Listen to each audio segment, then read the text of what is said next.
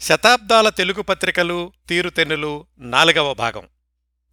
గత మూడు భాగాల్లో తెలుగు పత్రికల పుట్టుపూర్వోత్తరాల నుంచి ప్రారంభించి పంతొమ్మిది వందల సంవత్సరం వరకు వచ్చిన పత్రికల గురించి మొదటి భాగంలోనూ ఆ తర్వాత పంతొమ్మిది వందల సంవత్సరం నుంచి పంతొమ్మిది వందల పదిహేడు వరకు వచ్చిన పత్రికల్లో కొన్ని ముఖ్యమైన పత్రికల వివరాలు గత రెండు మూడు భాగాల్లో తెలుసుకున్నాం.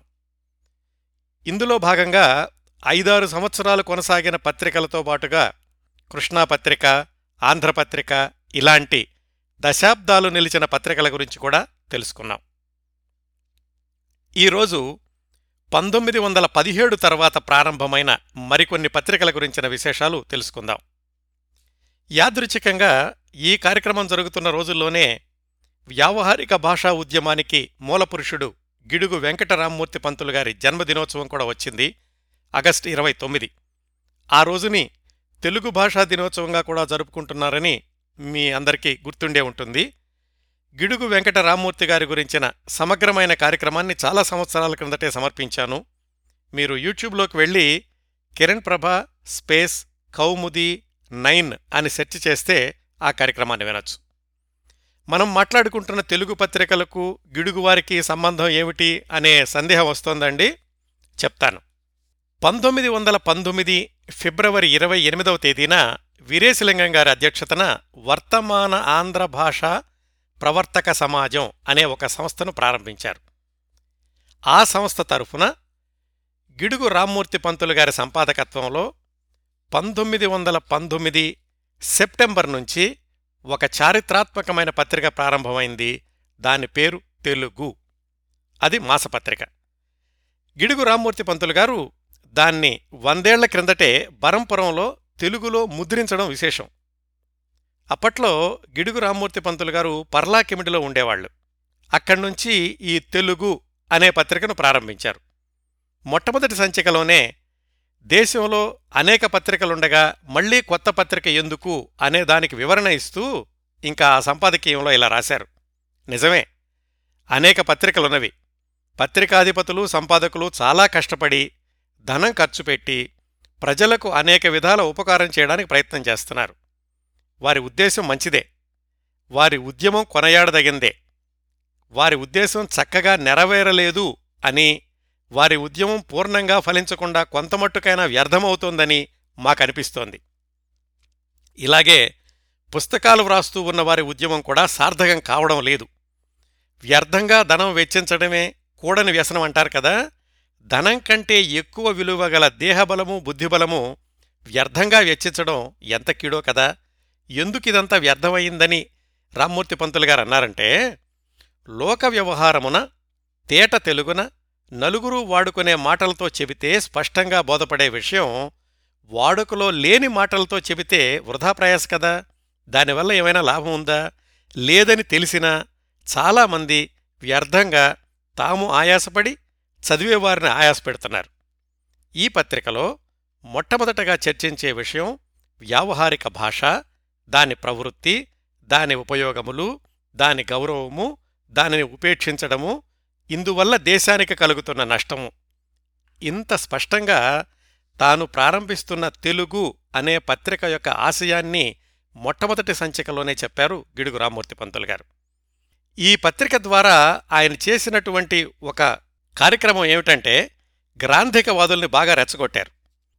గ్రాంధికవాదులైన పండితులు భాషా స్వరూపం తెలియని వాళ్ళు వాళ్ళు వాడే భాష సలక్షణం కాదు అని ఈ పత్రిక ద్వారా నిరూపించడానికి రామ్మూర్తి పంతులు గారు ప్రయత్నించారు. ఆంధ్ర పండిత భిషకుల భాషా భేషజం అనే శీర్షికలో ఆయన ఈ పండితులు చేస్తున్నటువంటి అపప్రయోగాలను చూపించారు. ఆ తర్వాత ఆ వ్యాసాలన్నింటినీ ఒక పుస్తక రూపంలో కూడా వేశారనుకోండి. ఈ తెలుగు అనే పత్రిక ముఖచిత్రంలోనే ఆయన రాజశేఖరుని కావ్యమీమాంసలో ఒక సూక్తిని సంస్కృతంలోది వేశారు. దానికి తెలుగు అర్థం ఏమిటంటే సంస్కృతం గొప్ప భాషే అందుకు సందేహం లేదు.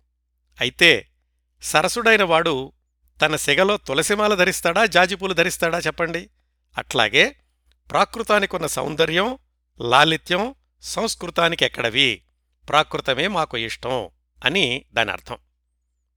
రామ్మూర్తి పంతులు గారు తన తెలుగు పత్రిక ద్వారా ఇంత గాఢంగా వ్యావహారిక భాషా ఉపయోగాన్ని సమర్థించడంతోటి అప్పటి వరకు ఉన్న చాలామంది యువ రచయితలు ఇలా రాస్తే మంచిది కాదేమో పాండిత్యంతోటి గ్రాంధికంలోనే వ్రాయాలేమో అనుకునే వాళ్ళ యొక్క బెదురు పోయేలాగా చేశారాయన వ్యావహారిక భాషావాదం మాతృభాషలో స్వేచ్ఛగా వ్రాయొచ్చు అనేటటువంటి నమ్మకం ఆనాటి యువ రచయితల్లో కలిగించారు రామ్మూర్తి పంతులు గారు. దాంతోటి వ్యాకరణ భయం లేకుండా వచన రచన కొనసాగింది. గిడుగు రామ్మూర్తి పంతులు గారు ఈ పత్రిక ప్రారంభించాక ఆయన ఏమనుకున్నారంటే ఆంధ్ర ప్రాంతం అంతటా కూడా పర్యటించి ఈ భాష గురించి భాష వాడుక గురించి భాష పుట్టుక గురించి భాష మాండలికాల గురించి సమాచారాన్ని సేకరించి ఈ పత్రికలో ప్రచురించాలి అనుకున్నారు. అయితే ఈ పత్రిక కేవలం భాషా శాస్త్రవాద ప్రతివాద పత్రిక కాబట్టి మామూలు పాఠకుల్ని ఎక్కువగా చేరలేకపోయింది. వాళ్ళంతగా ఆదరించలేదు. అందుకనే ఇది సంవత్సరం మించి ఎక్కువగా కొనసాగలేదు. పైగా దానికి ఆర్థిక ఇబ్బందులు అలాగే గిడుగు రామ్మూర్తి పంతులు గారు వ్యావహారిక భాషా ఉద్యమ కార్యక్రమాల్లో తీరిక లేకుండా ఉండడం వీటన్నింటి వల్ల ఈ తెలుగు అనే పత్రిక సంవత్సరం మించి కొనసాగలేకపోయింది. అయితే దీనివల్ల జరిగిన ఇంకొక ఉపయోగం ఏమిటంటే ఈ తెలుగు అనే పత్రికను చదివి ఉత్సాహితులైన యువకులు సాహితీ సమితి అనే ఒక సంస్థను మొదలుపెట్టి దానికి గౌరవ సభ్యులుగా రామ్మూర్తి గారిని ఎన్నుకున్నారు. ఆ సాహితీ సమితి తరఫున పంతొమ్మిది వందల పంతొమ్మిదిలో సాహితీ అనే పత్రికను ప్రచురించారు. అది కూడా ఒక సంవత్సరం మించి కొనసాగలేదు. ఇది గిడుగు రామ్మూర్తి పంతులు గారు ప్రారంభించి ఒక సంవత్సరం మించి కొనసాగించలేకపోయిన తెలుగు అనే పత్రిక విశేషాలు. ఈ పత్రికతో ఏమాత్రం సంబంధం లేదు కానీ పంతొమ్మిది వందల యాభై ప్రాంతాల్లో తెలుగు అనే పేరుతో మరొక పత్రిక వెలువడిద్ది. అయితే దానికి నిన్ను గిడుగు రామ్మూర్తి పంతులు గారు ప్రారంభించి ఆపేసిన తెలుగు పత్రికకు ఏమాత్రం సంబంధం లేదు. ఈ పంతొమ్మిది వందల యాభైలో వచ్చిన తెలుగు అనేది సినిమా పత్రిక. దాన్ని ఆ రోజుల్లో నిర్మాత దర్శకుడు అయినటువంటి కడారు నాగభూషణం గారు పబ్లిషర్గా వచ్చింది. అయితే ఆ తెలుగు సినిమా పత్రిక కూడా పంతొమ్మిది వందల యాభైలో ఎక్కువ సంవత్సరాలు వచ్చినటువంటి దాఖలాలు లేవు. కేవలం ఆ తెలుగు అన్న మాట కలిసింది కాబట్టి ఈ సందర్భంలో దాన్ని ప్రస్తావించుకోవాల్సి వచ్చింది. ఇంతవరకు మనం ఆంధ్ర ప్రాంతంలోని బందరు బెజవాడ రాజమండ్రి కాకినాడ నెల్లూరు ఇంకా మద్రాసు ఇలాంటి చోటుల నుంచి తెలుగు పత్రికలు వచ్చాయని తెలుసుకున్నాం కదా. మరి తెలంగాణ సంగతి ఏమిటి? అప్పటికి తెలంగాణ ప్రాంతంలో నైజాం నవాబు పాలనలో తెలుగు భాష పరిస్థితి చాలా అధ్వాన్నంగా ఉండేది. పాఠశాలల్లో కూడా ఉర్దూ మీడియంకే ఎక్కువ ప్రాధాన్యత ఉండేది. అట్లాంటి పరిస్థితుల్లో తెలుగు మాట్లాడడమే అరుదైన ప్రాంతంలో ఇంకా పత్రికలు వచ్చే అవకాశం ఎలా ఉంటుందో ఆలోచించుకోవచ్చు మనం. అయినా కానీ తెలుగు భాష అస్తిత్వం కోసం వ్యాప్తి కోసం పనిచేసిన భాషా సేవకులు చాలామంది ఉండేవాళ్ళు తెలంగాణ ప్రాంతంలో ఆ రోజుల్లో. అలాంటి వాళ్ళల్లో ఇంకాస్త చొరవ తీసుకుని ఒక అడుగు ముందుకు వేసి తెలుగులో ఒక పత్రికను ప్రారంభించాలి అనే ప్రయత్నాలు మొదలుపెట్టిన మొట్టమొదటి వ్యక్తి బి. శ్రీనివాస శర్మ. మహబూబ్ నగర్లో పంతొమ్మిది వందల పదమూడు ప్రాంతాల్లో ఆయన ఈ ప్రయత్నాలు ప్రారంభించారు. విచిత్రం ఏమిటంటే ఈ శ్రీనివాస శర్మ గారు తెలుగువాడు కాదు ఆయన మాతృభాష కన్నడ. అప్పట్లో కొన్ని కన్నడ ప్రాంతాలు కూడా తెలంగాణలో భాగంగా ఉండేవి. బహుశా అందువల్ల కన్నడ ప్రాంతం నుంచి ఈ శ్రీనివాస శర్మగారి పూర్వీకులు వచ్చి మహబూబ్ నగర్లో స్థిరపడి ఉండొచ్చు. తెలంగాణలో పత్రికలు ఎక్కువగా రాకపోవడానికి ఇంకొక కారణం తెలుగు ముద్రణా యంత్రాలు అందరికీ అందుబాటులో లేకపోవడం ఎక్కడా ఈ తెలంగాణ ప్రాంతంలో. తెలుగు ముద్రణా యంత్రాలు గద్వాల వనపర్తి ఆత్మకూరు ఇలాంటి సంస్థానాధీశుల దగ్గర మాత్రమే ఉండేవట. మరి ఈ బి శ్రీనివాస శర్మ గారు మెహబూబ్ నగర్ నుంచి పత్రికను ప్రారంభించాలి అనుకోవడం మామూలు సాహసం కాదు. ఆ ఆలోచన రాగానే ఆయన ముందుగా చేసిన పని సంస్థానాధీశుల్ని సంప్రదించే ప్రయత్నాలు చేయడం. కొల్హాపూరు వనపర్తి ఇలాంటి సంస్థానాలకు ఉత్తరాలు రాశారు. ఎన్నిసార్లు సంప్రదించినా వాళ్ళ దగ్గర నుంచి స్పందన లేదు. అయినా కాని పట్టువదలకుండా ఆత్మకూరు సంస్థానానికి ఎవరో సిఫార్సు తీసుకుని వ్యక్తిగతంగా వెళ్ళి రాజా శ్రీరామ భూపాల బహిరి బలవంత బహద్దర్ గారిని కలుసుకున్నారు ఈ శ్రీనివాస శర్మగారు ఆయన శర్మగారు చేస్తున్న ప్రయత్నానికి సహాయం చేస్తాను అని వాగ్దానం చేయడమే కాకుండా తన సంస్థానంలో ఉన్న ప్రింటింగ్ ప్రెస్ను కూడా తీసుకెళ్ళమని దానంగా ఇచ్చేశారు. ఆ విధంగా ఆ ప్రెస్ని మెహబూబ్ నగర్కి తీసుకొచ్చి దానికి సరోజినీ విలాస ముద్రాక్షరశాల అని పేరు పెట్టి అక్కడ్నుంచి తెలంగాణలో మొట్టమొదటి తెలుగు పత్రిక హితబోధినికి శ్రీకారం చుట్టారు బి. శ్రీనివాస శర్మగారు. మొట్టమొదటి సంచిక ముప్పై ఐదు పేజీలతో పంతొమ్మిది వందల పదమూడు జూన్లో ప్రెస్ నుంచి బయటకొచ్చింది. సంవత్సర చందా నాలుగు రూపాయలు స్త్రీలకు విద్యార్థులకు అయితే మూడు రూపాయలు. మొదటి పత్రికలోనే ఆయన ఒక విజ్ఞప్తి చేశారు. మిగతా తెలుగు పత్రికల వాళ్ళందరూ మా పత్రిక గురించి కాస్త మీ పత్రికలో రాసి అందరికీ తెలిసేలా చేయండి అని. ఆ హితబోధినిలో వ్యవసాయము వైద్యము పారిశ్రామిక రంగము ఇట్లాంటి వ్యాసాలు ఒక చిన్న నాటిక సుభాషితాలు ఇలాంటివన్నీ ఉండేవి. కాని పాపం రెండో సంచిక నుంచే కష్టాలు మొదలయ్యాయి శ్రీనివాస శర్మగారికి ఎందుకంటే చందా కడతాము అన్న వాళ్ళందరికీ పత్రిక పంపించారాయన అందులో కొంతమందే చందా పంపించారు.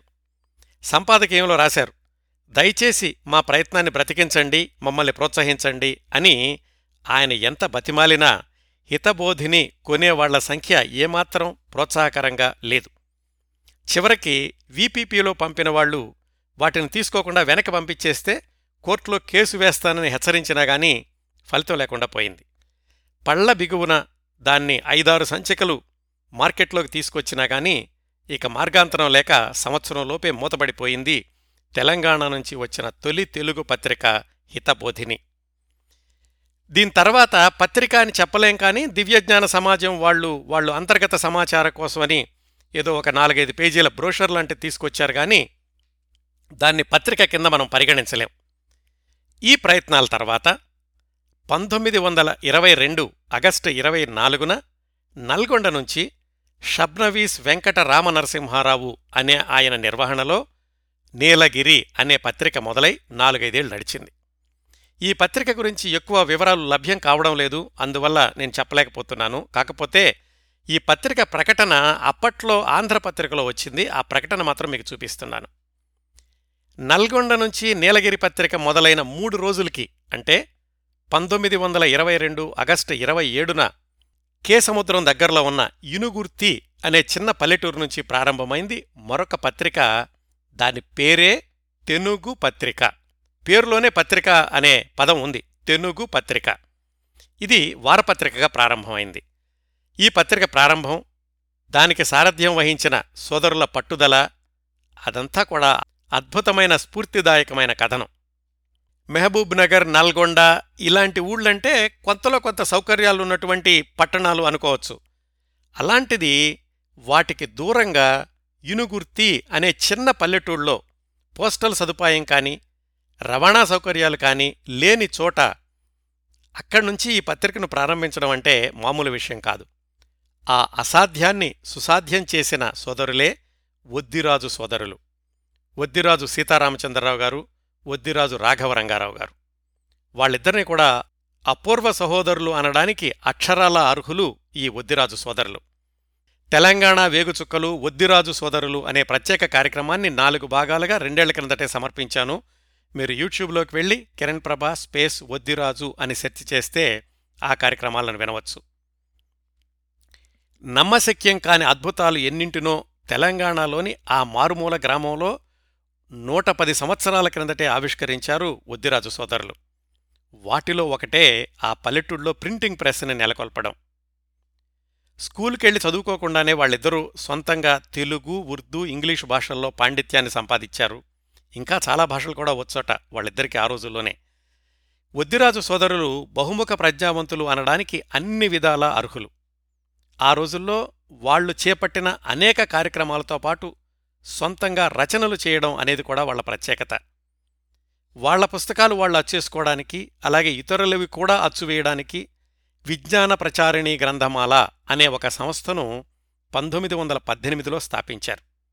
ఒక సంవత్సరం పాటు వాళ్ళ పుస్తకాలు బయట వాళ్ళ పుస్తకాలు బెజవాడ మద్రాసు వెళ్ళి ప్రింటింగ్ చేయించారు. ఓ సంవత్సరం తర్వాత ప్రింటింగ్ ప్రెస్ని సొంతంగా వాళ్ళే మద్రాసు నుంచి కొనుక్కొచ్చి పల్లెటూళ్ళలో వాళ్ళే బిగించుకున్నారు.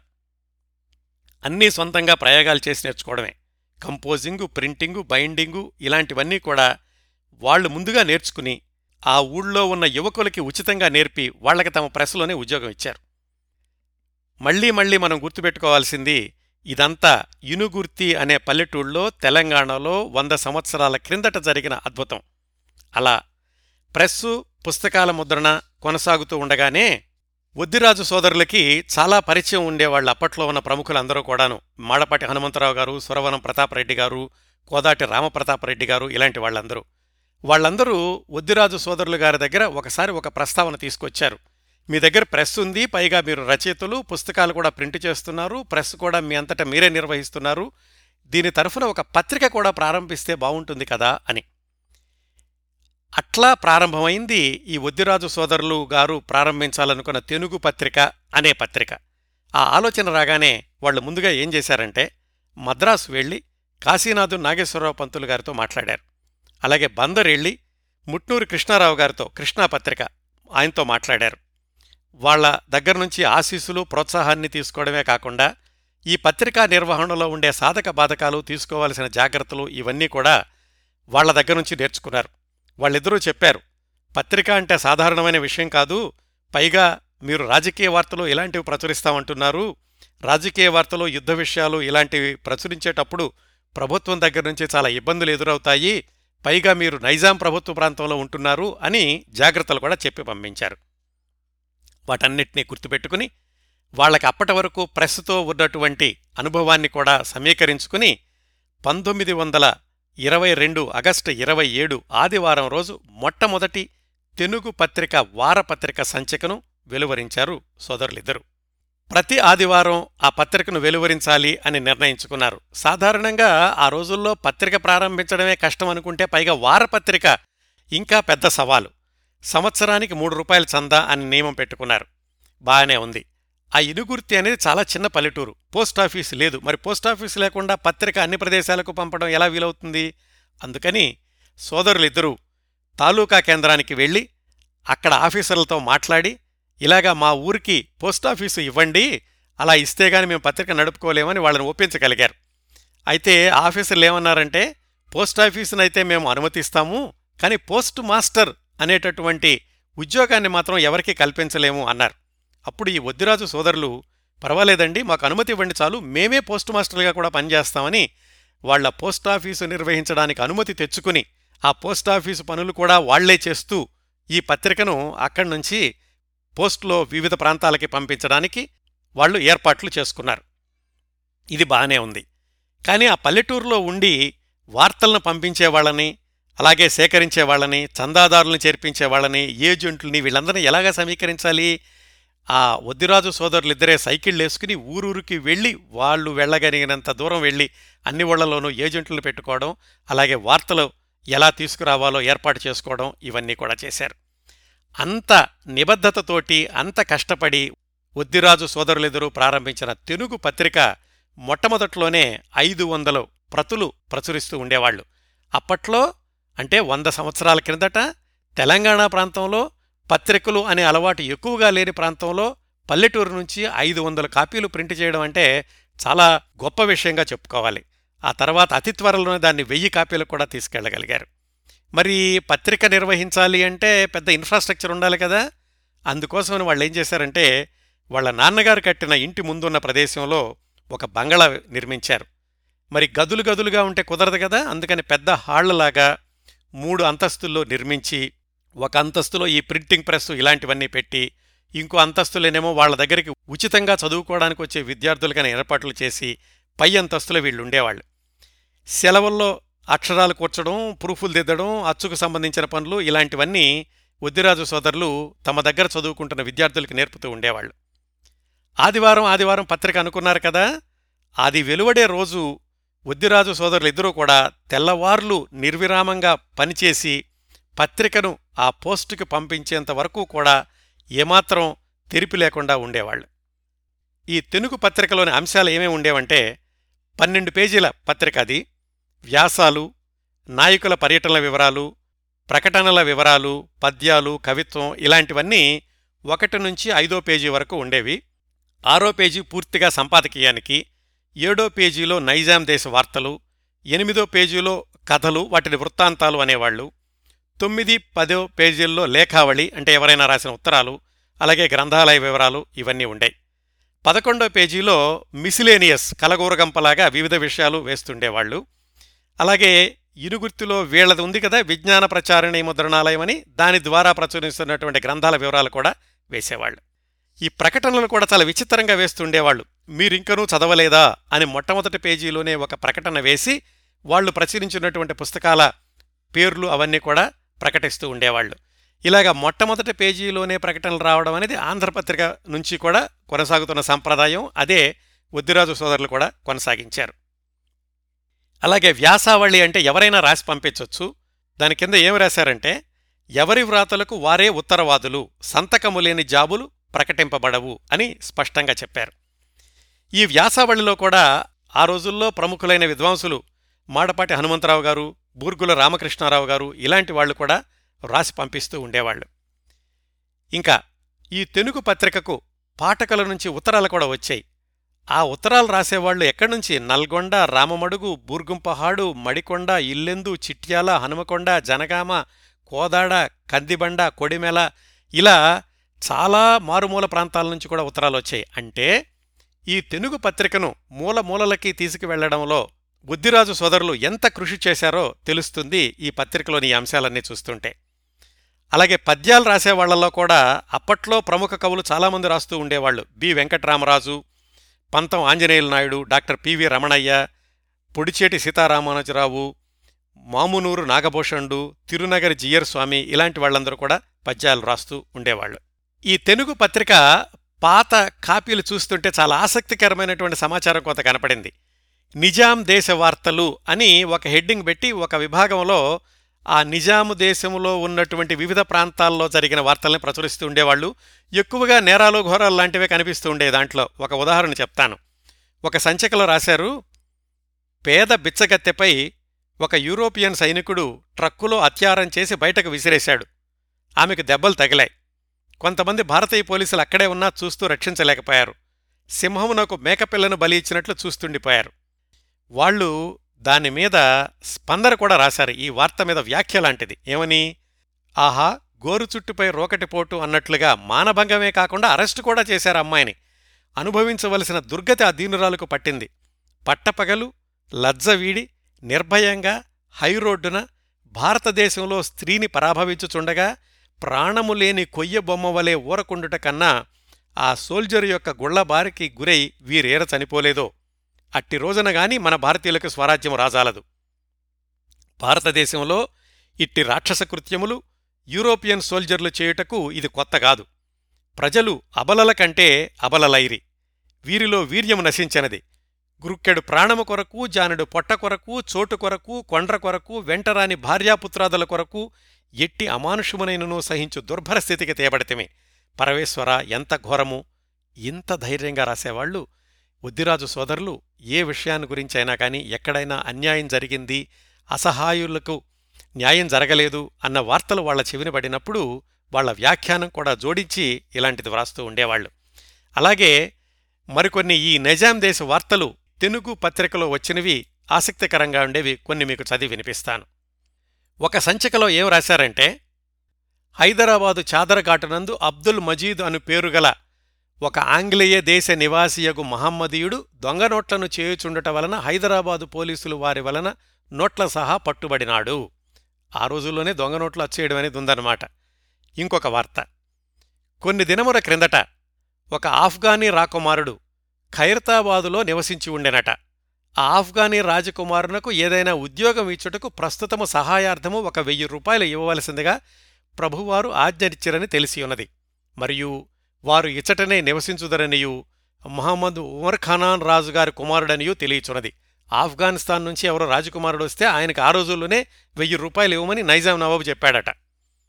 ఇంకొక వార్త. మగవాడు ఆడది ఎగుట. దాని హెడ్డింగ్. ధర్మశాల కడనున్న భగల్పూర్ నందు కరుణాకర మహంతి అనునాతడు కుమారుడు కృష్ణ మహంతు అనతడికి ఒక కన్యను వివాహమాడి ముప్పై ఐదేళ్ళు వయసు వచ్చినప్పటికీ ఇరువురు కూతురులను గని ఆకస్మికంగా స్త్రీ అయ్యను. ఆమె పేరు ఇప్పుడు హిరణ్మాగి. ఇలాంటివన్నీ కూడా పంతొమ్మిది వందల ఇరవై రెండు ప్రాంతాల్లోనే ఉండేవి అని ఈ తెలుగు పత్రిక ద్వారా తెలుస్తుంది. అలాగే మరికొన్ని వార్తలు చదివి వినిపిస్తాను. నిజాం దేశ వార్తలు. భువనగిరి నందు ఒక ముసలిది చేత నీటి చెంబుతో వీధి వెంట వచ్చుచుండగా ఆమె బిడ్డ వచ్చి చేతిలోని చెంబును లాగుకొని త్రోసివేశను. ఆ పెద్ద మనిషి క్రిందబడి ప్రాణములు విడిచెను. అదొక వార్త. ఇంకో వార్త. హైదరాబాదు అఫ్జలుగంజనందలి లక్ష్మీ సినిమాలో ఏదో ఒక తెలుగు నాటకమునందు ఒక భాగము ఫిలిమును ఎవరో ఎత్తుకుపోయినట్టులా పోలీసులకు సినిమా అధికారి రిపోర్టు చేశాను ఫిలిములు పెట్టిన గది తాళము వేయబడియే ఉన్నది. అధికారికి ఇద్దరు ముగ్గురుపై అనుమానము కలదట. అప్పట్లో ఇంకా టాకీ సినిమాలు రాలేదు కదా? ఈ మూకీ సినిమాలనే నాటకాలనే అనేవాళ్ళు ఆ ఫిలిముని థియేటర్లో నుంచి ఎవరో ఎత్తుకుపోయారట. అది అప్పట్లో వచ్చినటువంటి ఒక వార్త. తెలుగు పత్రికలో వచ్చిన ఇంకొక రెండు వార్తలు. గుల్బర్గా నగరమందలి ఖడ్గపుర అను వీధియందు ఒక మంగలి తన భార్యను కత్తితో ఖండించుచుండగా ఇరువుడు ఆడువాండ్రు ఆ స్త్రీని బ్రతికింపవలయనను ఊహతో వారి మధ్యకు రాగా వారిని కత్తివ్రేటునకు ఎరవేశనట ఇది ఒక నేరం ఘోరం ఆ పత్రికలో వచ్చింది. అలాగే గుల్బర్గా జిల్లా అనంతవరమునందు ఒకడు ఇంటిలో పడుకుని ఉండగా ఎవరో ఇద్దరు శత్రువులు అతనిని గొడ్డలితో నరికి చంపి నడుములోతు నీటిలో పారవేసిరి. ఇది ఒక నేరము ఘోరము నిజాం దేశ వార్తలు ఆ రోజుల్లో. ఇలా చాలా మారుమూల ప్రాంతాల నుంచి కూడా వార్తలను సేకరించేవాళ్ళు. చాలా ఆశ్చర్యం ఎలా చేసేవాళ్ళు వాళ్ళు ఈ పల్లెటూరు నుంచి ఇద్దరు సోదరులు. పైగా వారం వారానికి ఇది మాసపత్రిక అయితే అంత ఒత్తిడి ఉండదు. కానీ వారం వారం పత్రిక తీసుకురావాలంటే ఎంతో ఒత్తిడి ఉంటుంది. వాటన్నిటినీ కూడా అధిగమించి వార్తలన్నింటినీ సేకరించి వార్తలతో పాటుగా సాహిత్యాన్ని ఉత్తమ సాహిత్యాన్ని కూడా అందిస్తూ సోదరులిద్దరూ ఈ తెలుగు పత్రికను నడిపారు. ఎంత క్రమబద్ధంగా తీసుకొచ్చేవాళ్ళంటే దాన్ని ఒకానొక సంచికలో రాశారు. కొన్ని సందర్భాల్లో మాత్రమే పత్రికను కొంత ఆలస్యంగా విడుదల చేశాము. దేవుని కృపచే రెండేళ్ళు గడిచింది అంటూ ఏం రాశారంటే పండుగ దినాలలో సైతం ప్రకటిస్తున్నాం. కొడుకు ఉపనయనం తమ్ముని కూతురు వివాహం సోదరుని భార్య చనిపోయిన సందర్భంలో మాత్రమే పత్రిక వెలువరించడం ఆలస్యమైంది అంటూ వివరణ ఇస్తూ తమ పత్రికలు రాసుకున్నారు. అంత నిబద్ధతతోటి నడుపుతూ ఉండేవాళ్ళు ఈ తెలుగు పత్రికని ఆ పల్లెటూరు నుంచి వద్దిరాజు సోదరులు. ఆ ప్రెస్కి ఏమైనా సమస్యలొచ్చినా యాంత్రికమైనటువంటి ఇబ్బందులొచ్చినా అన్నీ వాళ్ళే నేర్చుకుని వాళ్ళే సరిచేసుకుంటూ ఈ పత్రికను మాత్రం క్రమం తప్పకుండా వెలువరిస్తూ ఉండేవాళ్ళు. అలా ఒక మూడు నాలుగు సంవత్సరాలు గడిచింది. ఆ తర్వాత కొంతమంది పెద్దవాళ్ళు ఏం చెప్పారంటే ఇంత పల్లెటూళ్ళలో ఎందుకు? వరంగల్లు వెళదాము. అక్కడి నుంచి నడిపితే గనక చాలా తేలిగ్గా ఉంటుంది అని బలవంతంగా వద్దిరాజు సోదరులతోటి వరంగల్కు మార్పించారు. అక్కడికి మారినటువంటి కొద్ది రోజులకే ఆ పత్రికను మూసివేయాల్సి వచ్చింది. ఏమైనా కానీ నాలుగైదు సంవత్సరాలు కూడా అంత నిబద్ధతతోటి ఆ పల్లెటూరు నుంచి నడపడం అనేది వద్దిరాజు సోదరులు ఆ రోజులో చేసిన అత్యంత సాహసోపేతమైన కార్యక్రమం. ఇంతా చేసి నాలుగు సంవత్సరాల్లో వాళ్ళకి మిగిలింది ఏంటంటే పదివేల రూపాయల నష్టం. ఆ రోజుల్లో పదివేల రూపాయలంటే మామూలైన విషయం కాదు.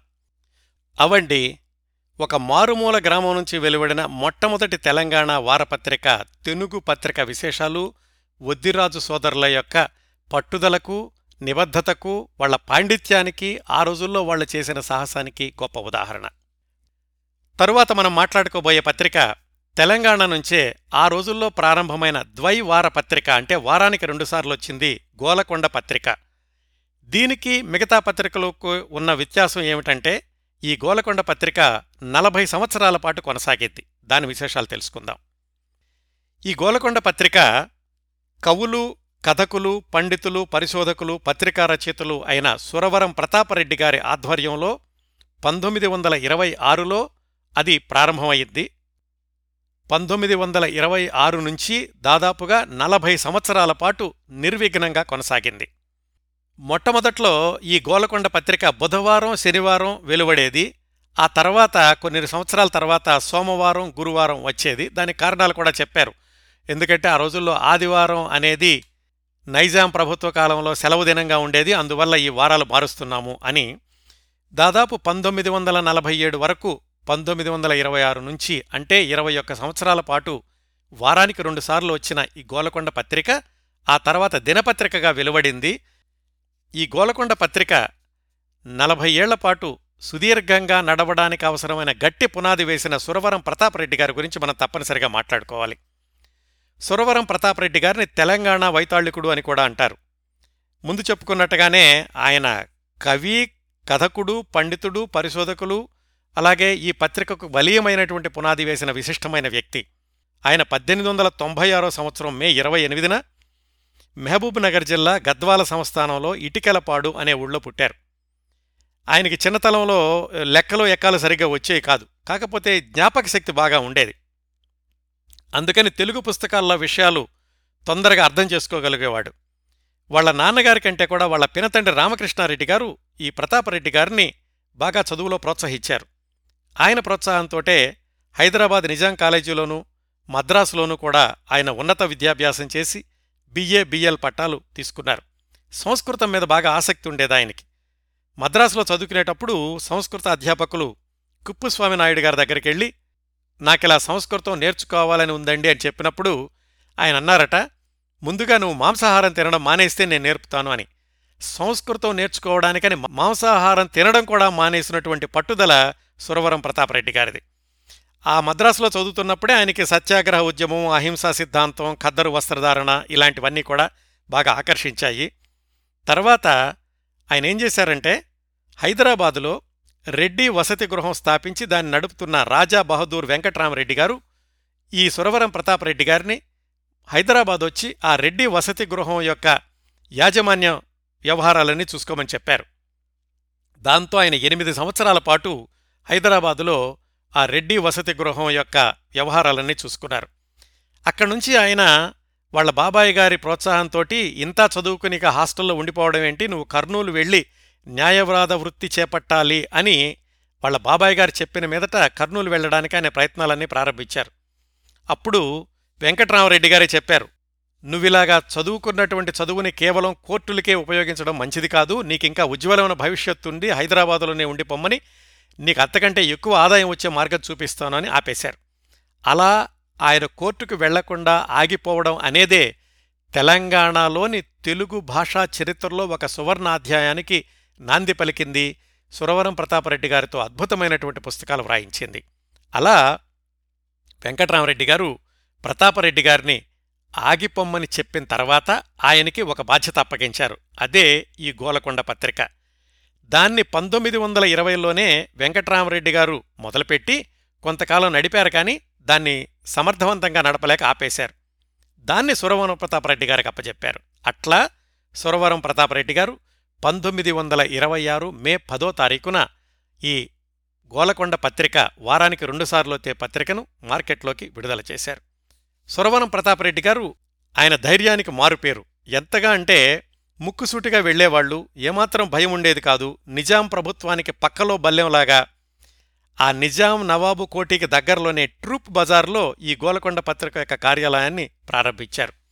అంతేకాకుండా ఆయన సంపాదకీయాలు రాసేటప్పుడు ఏమాత్రం బెదురు ఉండేది కాదు. నిజాం నవాబు యొక్క పరిపాలన ఏమైనా విమర్శిస్తే నిర్భీతిగా విమర్శిస్తుండేవాళ్ళు అంతేకాకుండా తెలుగు భాషా ప్రచారానికి తెలుగు ప్రజానీకాన్ని జాగృతం చేయడానికి ఆ గోల్కొండ పత్రికను ప్రారంభించాను ఆయన ఆయన చెప్పుకున్నారు. నిజాం నిరంకుశ పాలనను విమర్శించడం అలాగే అప్పట్లో జమీందారులు దేశముఖులు ప్రజల్ని ఎలా పీడిస్తున్నారో గోల్కొండ పత్రికలో రాస్తూ ఉండేవాళ్ళు. ఆ పత్రిక మొట్టమొదట్లో ఎక్కువ మంది చదవడానికి ముందుకు రాలేదు. ఎందుకంటే ఉర్దూ పత్రికలు ఎక్కువగా చదివేవాళ్ళు. అయితే నిజాంకి వ్యతిరేకంగా రాయడంతో పత్రికను మూయించేస్తామని బెదిరింపులు కూడా వచ్చాయి. అంతేకాకుండా పత్రికలో రాయడానికి రచయితలను కూడా ఆయనే వెతుక్కోవాల్సిన పని. అలాగే ఆయనే పత్రికా సంపాదకుడు ఆయనే ప్రూఫ్ రీడరు ఆయనే గుమస్తా అన్ని పనులు చేస్తుండేవాళ్ళు. ఇలాంటి క్లిష్ట పరిస్థితులను ఎదుర్కొంటూ గోలకొండ పత్రికను నడిపారు సురవరం ప్రతాపరెడ్డి గారు.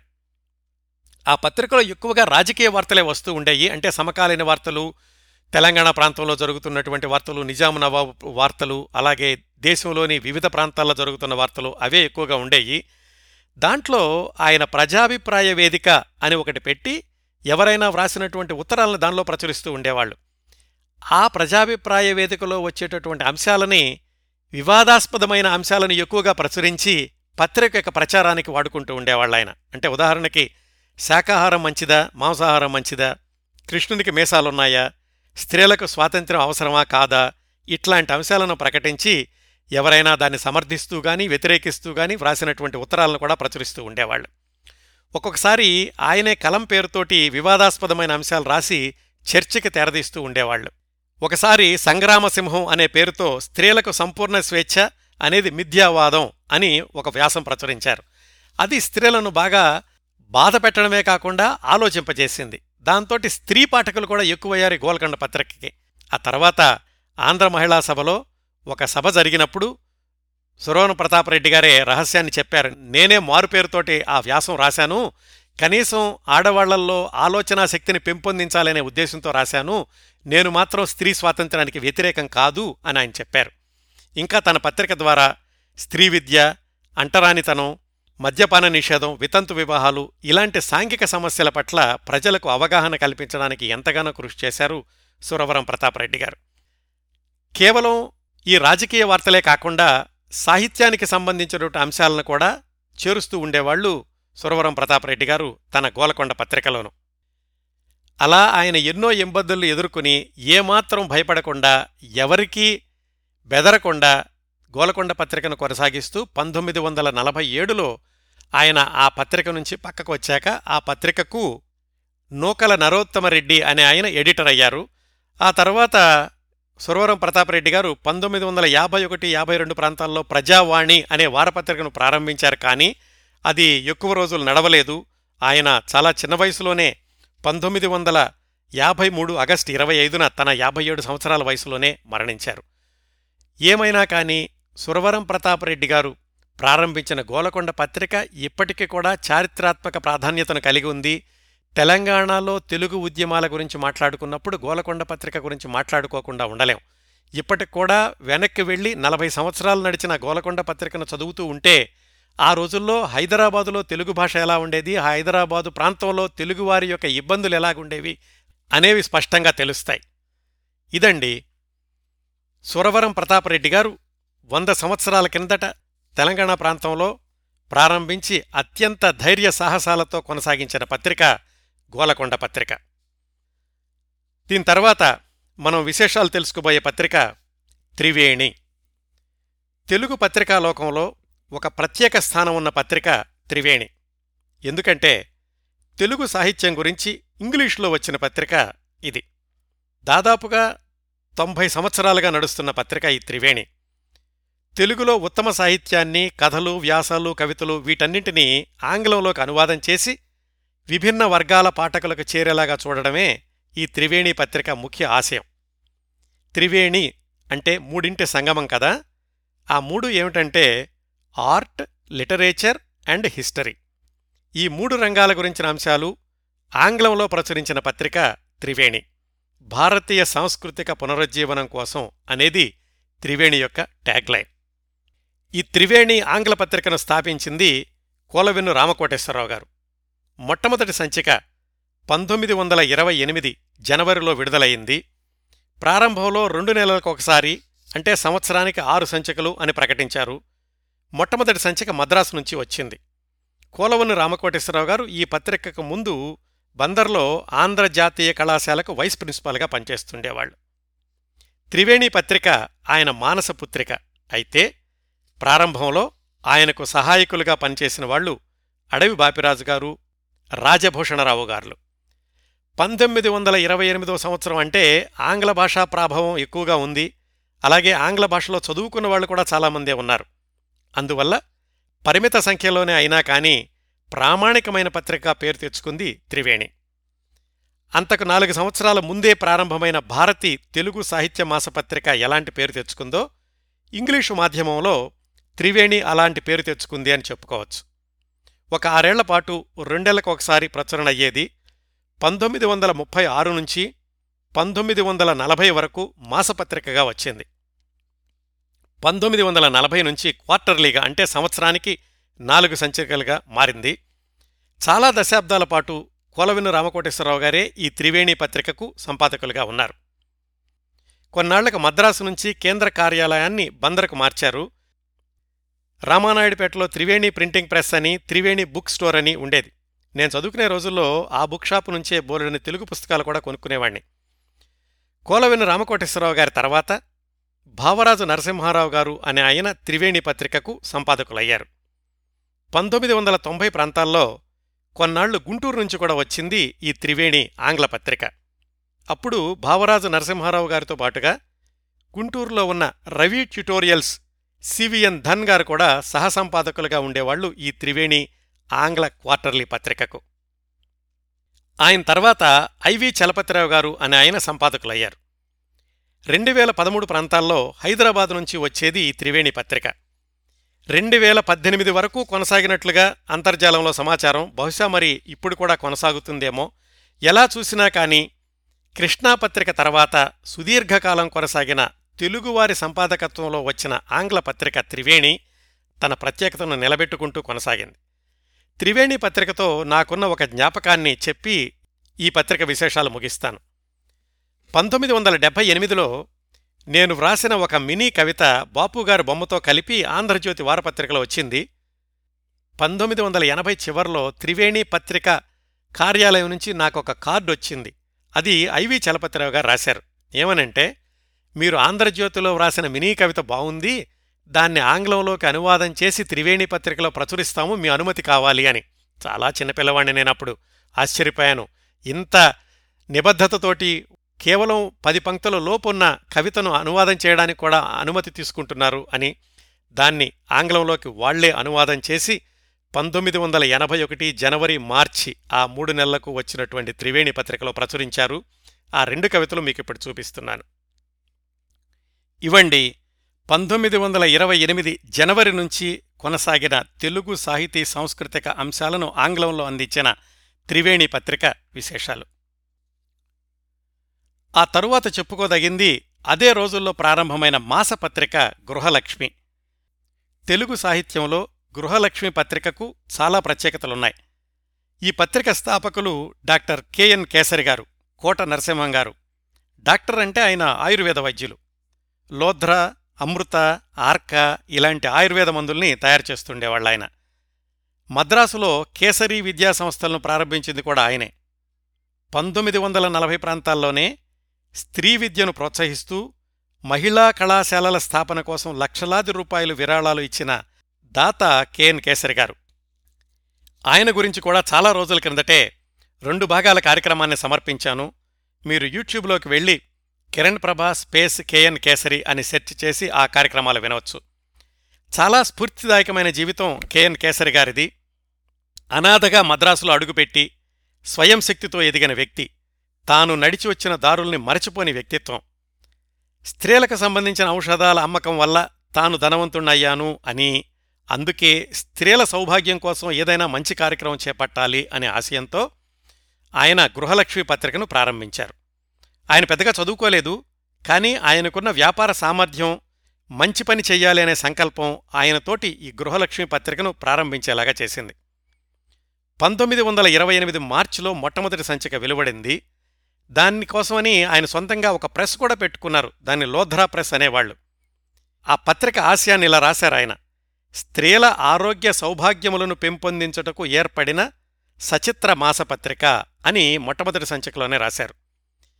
ఆయన మొట్టమొదటి సంచిక నుంచే శారద లేఖలు అనే ఒక శీర్షిక ప్రారంభించారు. మధ్య మధ్యలో ఆగుతూ వచ్చినా కానీ ఈ శారద లేఖలు అనే శీర్షిక ఆ రోజుల్లో పెద్ద సంచలనం అయింది. ఎందుకంటే అది రాసిన శారద అనే ఆవిడ ఎవరో చాలామందికి చాలా రోజుల వరకు తెలియలేదు.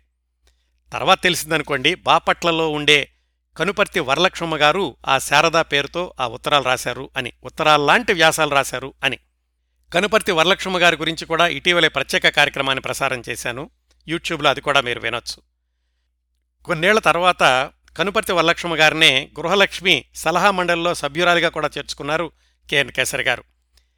ఆనాటి తెలుగు సాహిత్యం గురించి మాట్లాడుకున్నప్పుడు గృహలక్ష్మి పత్రిక ప్రసక్తి తప్పనిసరిగా వస్తుంది. ఆ రోజుల్లోని ప్రముఖులు విశ్వనాథ కవిరాజు బుచ్చిబాబు కవికొండల వెంకటరత్నం ఇలాంటి వాళ్ళ రచనలు తరచూ ఈ గృహలక్ష్మి పత్రికలో వస్తూ ఉండేవి. ఈ పత్రికలోని అంశాల కూర్పు కూడా ఆ రోజుల్లో వచ్చిన చాలా పత్రికల కంటే భిన్నంగా ఉండేది ప్రామాణికంగా ఉండేది విశిష్టంగా ఉండేది. కథలు వ్యాసాలు కవిత్వం వీటితో పాటుగా సమకాలీన వార్తలు స్త్రీల ఆరోగ్య గురించి వాళ్ళకు విజ్ఞానం అందించే వ్యాసాలు ఇలాంటి ఎక్కువగా ఉండేవి కొన్ని రోజుల పాటు పంతొమ్మిది ముప్పై ప్రాంతాల్లో ఈ పత్రికకు ప్రజాకవి గరిమెళ్ళ సత్యనారాయణ గారు సంపాదకుడిగా కూడా పనిచేశారని అక్కడక్కడ రాసుద్ది. ఈ పత్రిక మరో ప్రత్యేకత అలాగే డాక్టర్ కెఎన్ కేసరి గారి దాతృత్వానికి ఇంకొక ఉదాహరణ ఏంటంటే ఈ పత్రిక తరఫున కేసరి గారు స్థాపించిన గృహలక్ష్మి స్వర్ణ కంకణం అనే పురస్కారం. ప్రతి సంవత్సరం సాహితీ సాంస్కృతిక సాంఘిక రంగాల్లో విశిష్ట సేవ చేసిన మహిళల్ని సంవత్సరానికి ఒకళ్ళని ఎంపిక చేసుకుని వాళ్ళకి భారీ ఎత్తున సన్మానం చేసి బంగారు కంకణాన్ని బహుకరిస్తూ ఉండేవాళ్ళు పంతొమ్మిది వందల ముప్పై నాలుగులో మొట్టమొదటిసారిగా ఈ గృహలక్ష్మి స్వర్ణ కంకణాన్ని అందుకున్న విదుషీమణి కనుపర్తి వరలక్ష్మ గారు. పంతొమ్మిది వందల ముప్పై నాలుగు నుంచి సుమారుగా యాభై ఆరు సంవత్సరాల పాటు అంటే పంతొమ్మిది వందల తొంభై వరకు ఈ గృహలక్ష్మి స్వర్ణ కంకణ ప్రదానం కొనసాగడం అనేది డాక్టర్ కెఎన్ కేసరి గారు వేసిన బలమైన పునాదికి ఆయన ముందు చూపికి గొప్ప ఉదాహరణ. పంతొమ్మిది వందల యాభై మూడులో కెఎన్ కేసరి గారు మరణించినప్పటికీ గృహలక్ష్మి పత్రిక మాత్రం ఆగకుండా ఆ తర్వాత ఒక దశాబ్దం పాటు అదే విలువలతో అదే ప్రమాణాలతో కొనసాగింది. కెఎన్ కేసరి గారు చనిపోయాక సిసి పున్నయ్య గారు ఎడిటర్గా డాక్టర్ ఎస్ శేషగిరిరావు అనే ఆయన పబ్లిషర్గా కొనసాగింది. దాదాపుగా నాలుగు దశాబ్దాలు కొనసాగిన గృహలక్ష్మి పంతొమ్మిది వందల అరవై ప్రాంతాల్లో ఆగిపోయింది. ఇవండి ఆ రోజుల్లో వచ్చిన మరొక ప్రామాణికమైన సాహిత్య మాసపత్రిక గృహలక్ష్మి విశేషాలు. శతాబ్దాల తెలుగు పత్రికలు తీరుతెన్నులు నాలుగవ భాగాన్ని ఇంతటితో ముగిద్దాం. ఈ భాగంలో పంతొమ్మిది వందల పదిహేడు పంతొమ్మిది వందల ఇరవై ఎనిమిది మధ్యలో ప్రారంభమైన కొన్ని ముఖ్య పత్రికలు తెలుగు హితబోధిని తెనుగు పత్రిక గోలకొండ పత్రిక త్రివేణి గృహలక్ష్మి వీటి గురించి మాట్లాడుకున్నాం కదా. ఇందులో వద్దిరాజు సోదరుల తెనుగు పత్రిక విశేషాలు కొండపల్లి నిహారిణి గారు వ్రాసిన ఒద్దిరాజు సోదరులు సాహిత్యం అనే పుస్తకం నుంచి తీసుకున్నాను. అలాగే ఆ తెనుగు పత్రిక సాఫ్ట్ కాపీలు అడిగిన వెంటనే కొద్ది గంటల్లోనే వాటిని వెతికి సంపాదించి నాకు పంపించారు మిత్రులు చందర్ ఒద్దిరాజు గారు. వారిరువురికి కృతజ్ఞతలు తెలియచేసుకుంటున్నాను. మిగతా పత్రికల వివరాలన్నీ ఆయా పత్రికల పాత సంచికలను పరిశీలించి విశ్లేషించడం ద్వారా మీ ముందుకు తీసుకొచ్చాను. శతాబ్దాల తెలుగు పత్రికలు తీరుతెనులు వచ్చే భాగం ఐదవ భాగంలో పంతొమ్మిది వందల ముప్పై తర్వాత వెలువడిన మరికొన్ని తెలుగు పత్రికల గురించిన విశేషాలు తెలుసుకుందాం.